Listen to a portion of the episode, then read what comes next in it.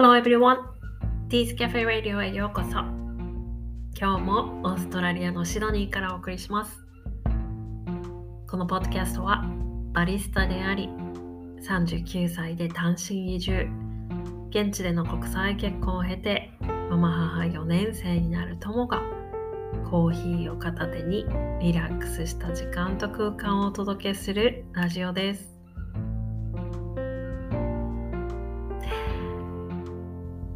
数日前からですね我が家のコーヒーマシンが大量のアリに占拠されまして、えー、アリンコです実はねまだ原因というかどこにこのアリたちをね引き寄せていたものが潜んでいたのかっていうのがわからないままなんですけれどもまあ今までもねアリさんの大量発生っていうのは何度もあって、まあ、1年に何回か発生するんですよ。でね、まあ、ある日のパントリー、まあ、こう予想してないでそれが発生するので結構びっくりはするんですけれどもねあの蜂蜜の容器とかびっしり大量のアリで埋め尽くされているとかね、まあ、時々起こるんですよね。まあ、なので、えー、まあ、私たちも、まあ、共存ね楽しんでいるっていうかああ、もう雨が降るから避難してきてるんだねとか、まあ、そろそろ寒いしあったかいとこ入りたいよねとかね、えー、そんな感じで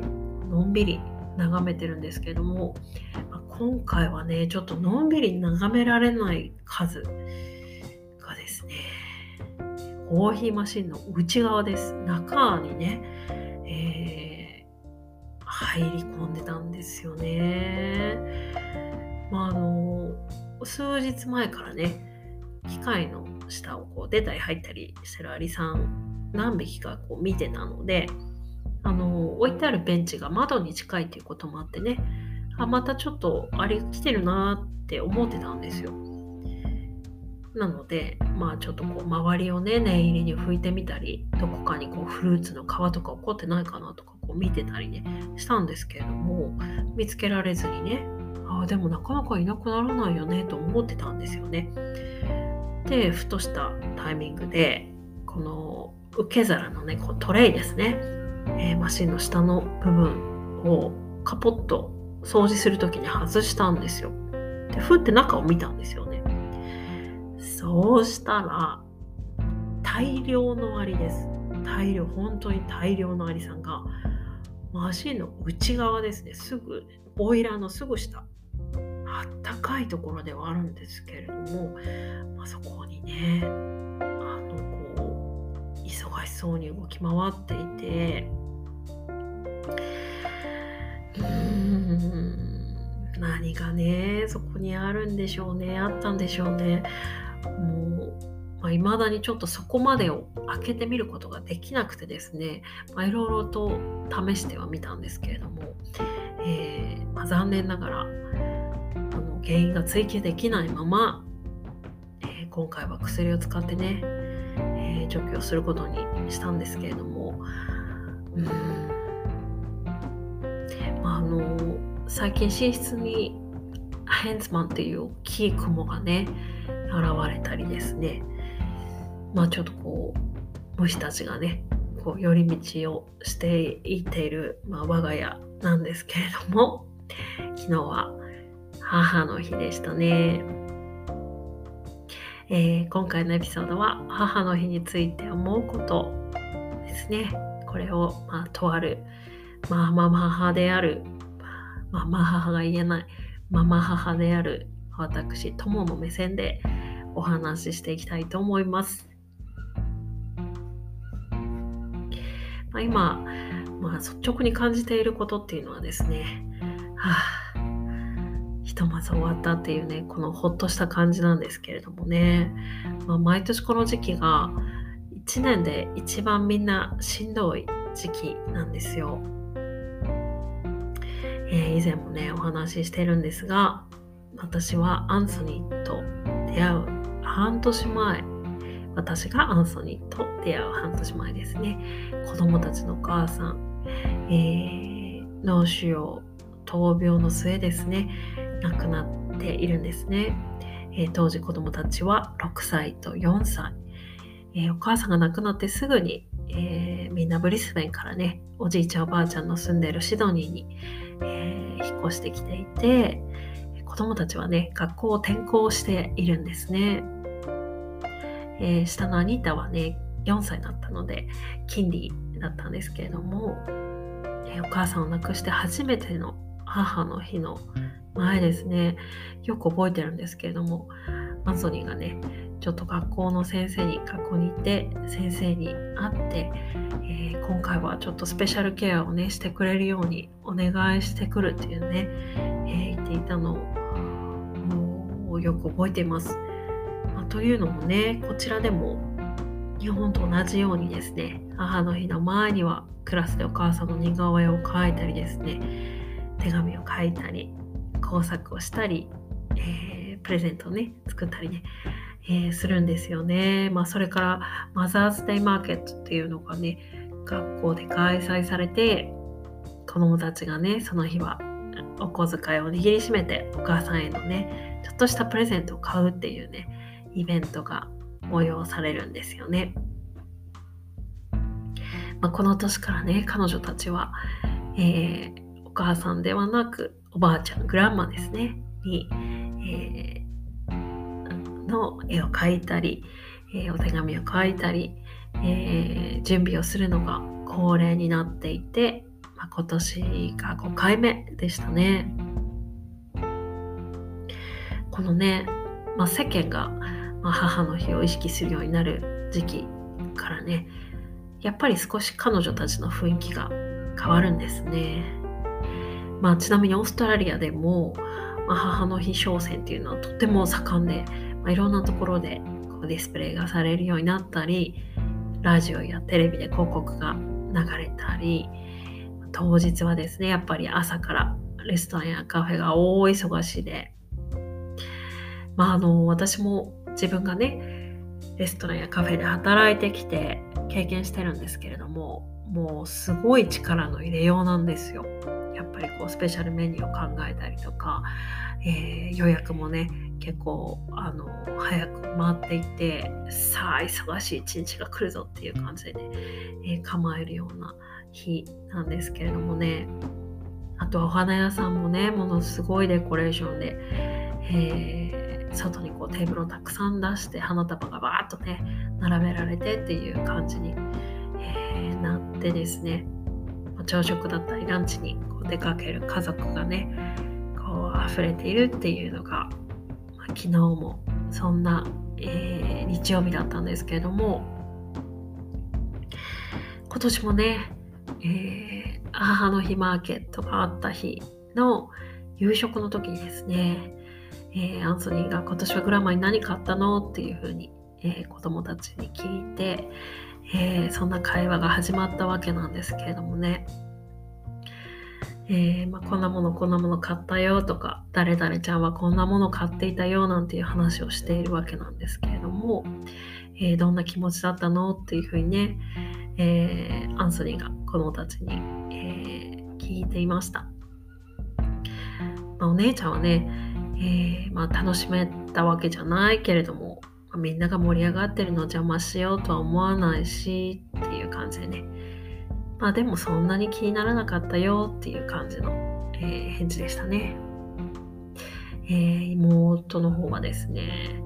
まあ、一言だけ I don't know っていうふうに言っていました。うん。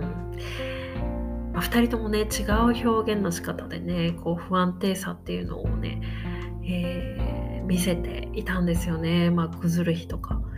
わがままを言う日がいつもより多かったり、えー、大好きなね、おじいちゃんのロビーとね、大喧嘩をして帰ってきたりとか、まあ、それからね、これはあの、子供たちの名誉のために詳細はお話しないんですけれども、粗相がね、あるんですよね。これが本当に分かりやすいサインで、母さんに関わることでえー、不安定になる時に必ず起こります。これね、実はここ最近発生してなかったんですよね。なので、改めてこの時期に、彼女たちの内側に起こっていることのね重さっていうのを私は今年も感じていました、まあ、そしてここから私のことなんですけれども、えこの夕食の席でねこんな会話をしながら私がどんな風に感じていたかというとですねまあこの私という存在をゴシゴシゴシゴシゴシと消しゴムで消されていく感覚ですよね。えー、猛烈な虚しさに襲われるわけなんですけれども、ま、この気持ちの変化もね客観的に見ると面白くて、えー、5年前ね、えー、その時はまあ私たちはまだ知り合って間もなかったしですね。私の視線というかこう、うん、立場としては完全に、えー、まあ、彼女たちがいかに傷つかずにこの日をね過ごせるか、まあ、アンソニーのこう子供たちを見る視点というかね、えー、そういうものとほぼ同じだったんですよね。まあ、そこから、まあ、自分がこの家族にジョインするようになって、えー、こう自分の主観っていうのがだんだん入ってきてですねどんどん苦しくなってくるわけなんですよね。まあ、今回もねこの客観的視点っていうのをもちろんまだ持っていて彼女たちが本当に少しずつなんだけど、まあ、この期間を彼女たちなりに過ごせるようになってきていたり、まあ、感情をね表現できるようになってきたこと良かったなっていうふうにね安心している自分もいました。特にねお母さんとの記憶が多いアリアナですね。まこれはアートセラピーの効果があったりとか、えー、今ねお友達の存在も大きいんじゃないかなっていうふうに思ったりしています、まあ、今回ねそのタイミングでは、えー、アリータのが、えー、自分の気持ちをこう表に出してくるっていうことはそのタイミングでは見られなかったんですけれどもね。うんまあ、今はねまだうんどういうふうにこの感情を受け取っていいかわからないとかこう無意識の中でこう巻き起こっている、まあ、悲しみや憤りや喪失感っていうのをね、えー、こう、うん、マネージすることをこうトライしているような、うん、段階なのかなというふうに思っています。この後なんじゃないかなっていうふうに思うんですよね。彼女たちがお母さんとのつながりっていうのをね取り戻していくというか、自分の感情に向き合えるようになってからじゃないかなっていうふうに思っています。不思議な感覚で私はあんまりお母さんになろうとしてないんですよね。えー、彼女たちにとってのお母さんですね。うん。それなのに、こうやって、こう、母の日に、こう、自分に、が何も、こう、うん、存在として認められないことに対してですね、何なんだろうっていう気持ちが出てくるわけなんですよね。まあ、毎日ねこういろいろしていること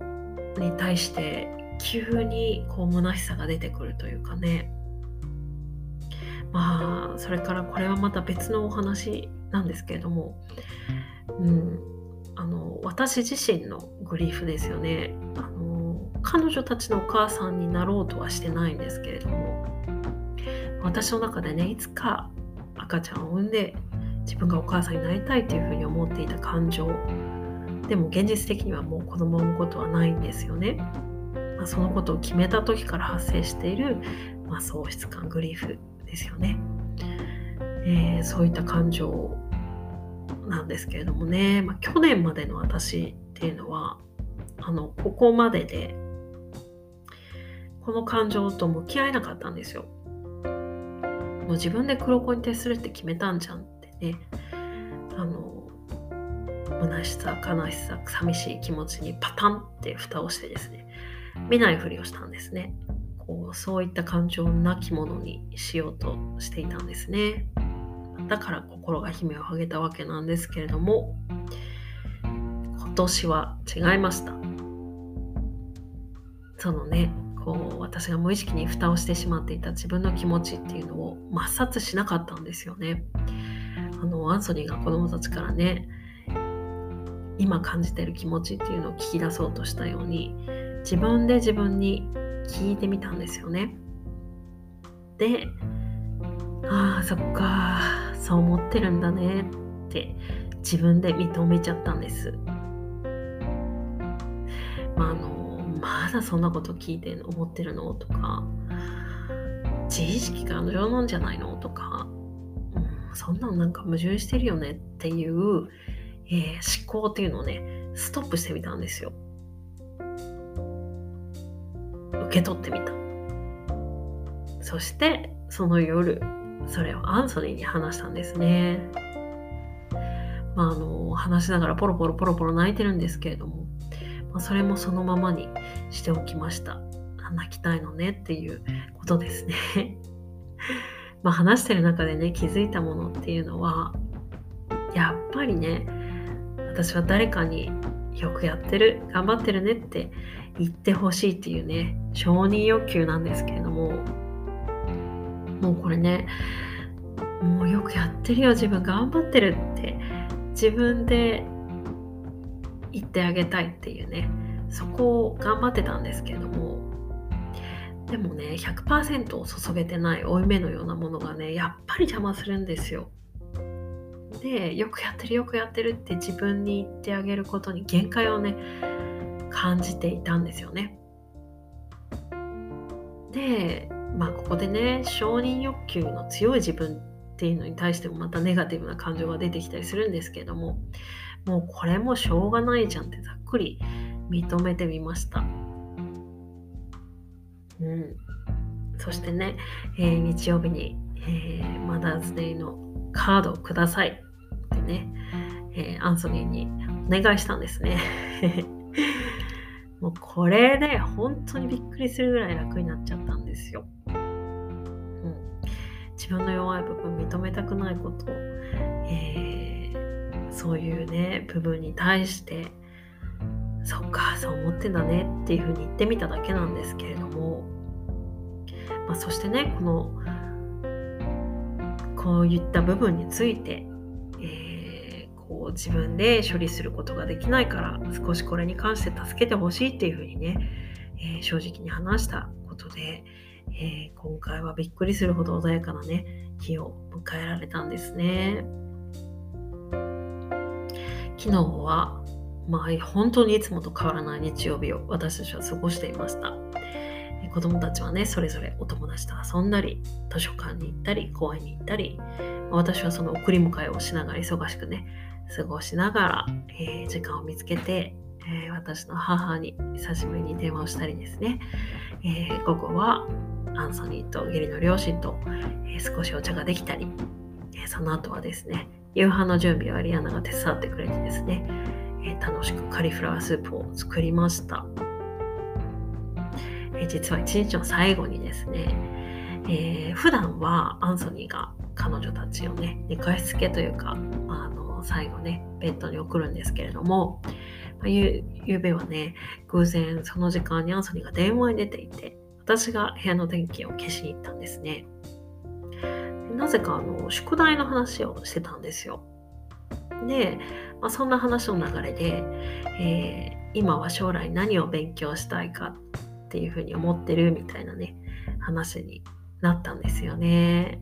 でその時にアリアナが、えー、将来は空きパンで、えー、アルバイトをしながら料理のコースに通いたいっていうふうにね言ったんですよね。でそれを聞いてアニータが私はバリスタになってホットチョコレートを作るっていうふうにね、えー、言っていました。まあ見ていてくれてるんだなっていうふうにね思ってとっても嬉しくなったんですね。一緒に暮らす大人として私にできることは、怖がらずに自分の気持ちに向き合ってまあ、精一杯ね人生を楽しんでいる姿っていうことを見せることだなっていうふうに、えー、まあねそれしかできないしそれができたら十分なんだなっていうふうに改めて思った母の日でした。それでは久しぶりにコーヒーにまつわる今日の一言です。I woke up today and decided to do things differently. So I'm holding my coffee with my other hand. 今日起きていつもと違うやり方をしてみようって決めた。だから違う方の手でコーヒーを持ってみたんだ。いつもと少しだけ違う方法をやってみるとか。違う考え方をしてみるとか違う見方を試してみるとかそんなね小さな小さな変化が大きな変化をねもたらしてくれるんじゃないかなというふうに思います。このね違うことをやってみる勇気というかねそこにチャレンジしてみること。それはね弱さと向き合うことえ弱さを認めてしまうことかもしれないんですけれどもそれによってねもっと自分を認められたり、え、勇気を得ることができるということを今回私は実感しました。それでは今日はこの辺でまた次回のエピソードを楽しみに。Teas Cafe Radio 公式 LINE へのご登録もお忘れなく。Spotify のプロフィール欄からご確認いただけます。Have a wonderful day. See ya.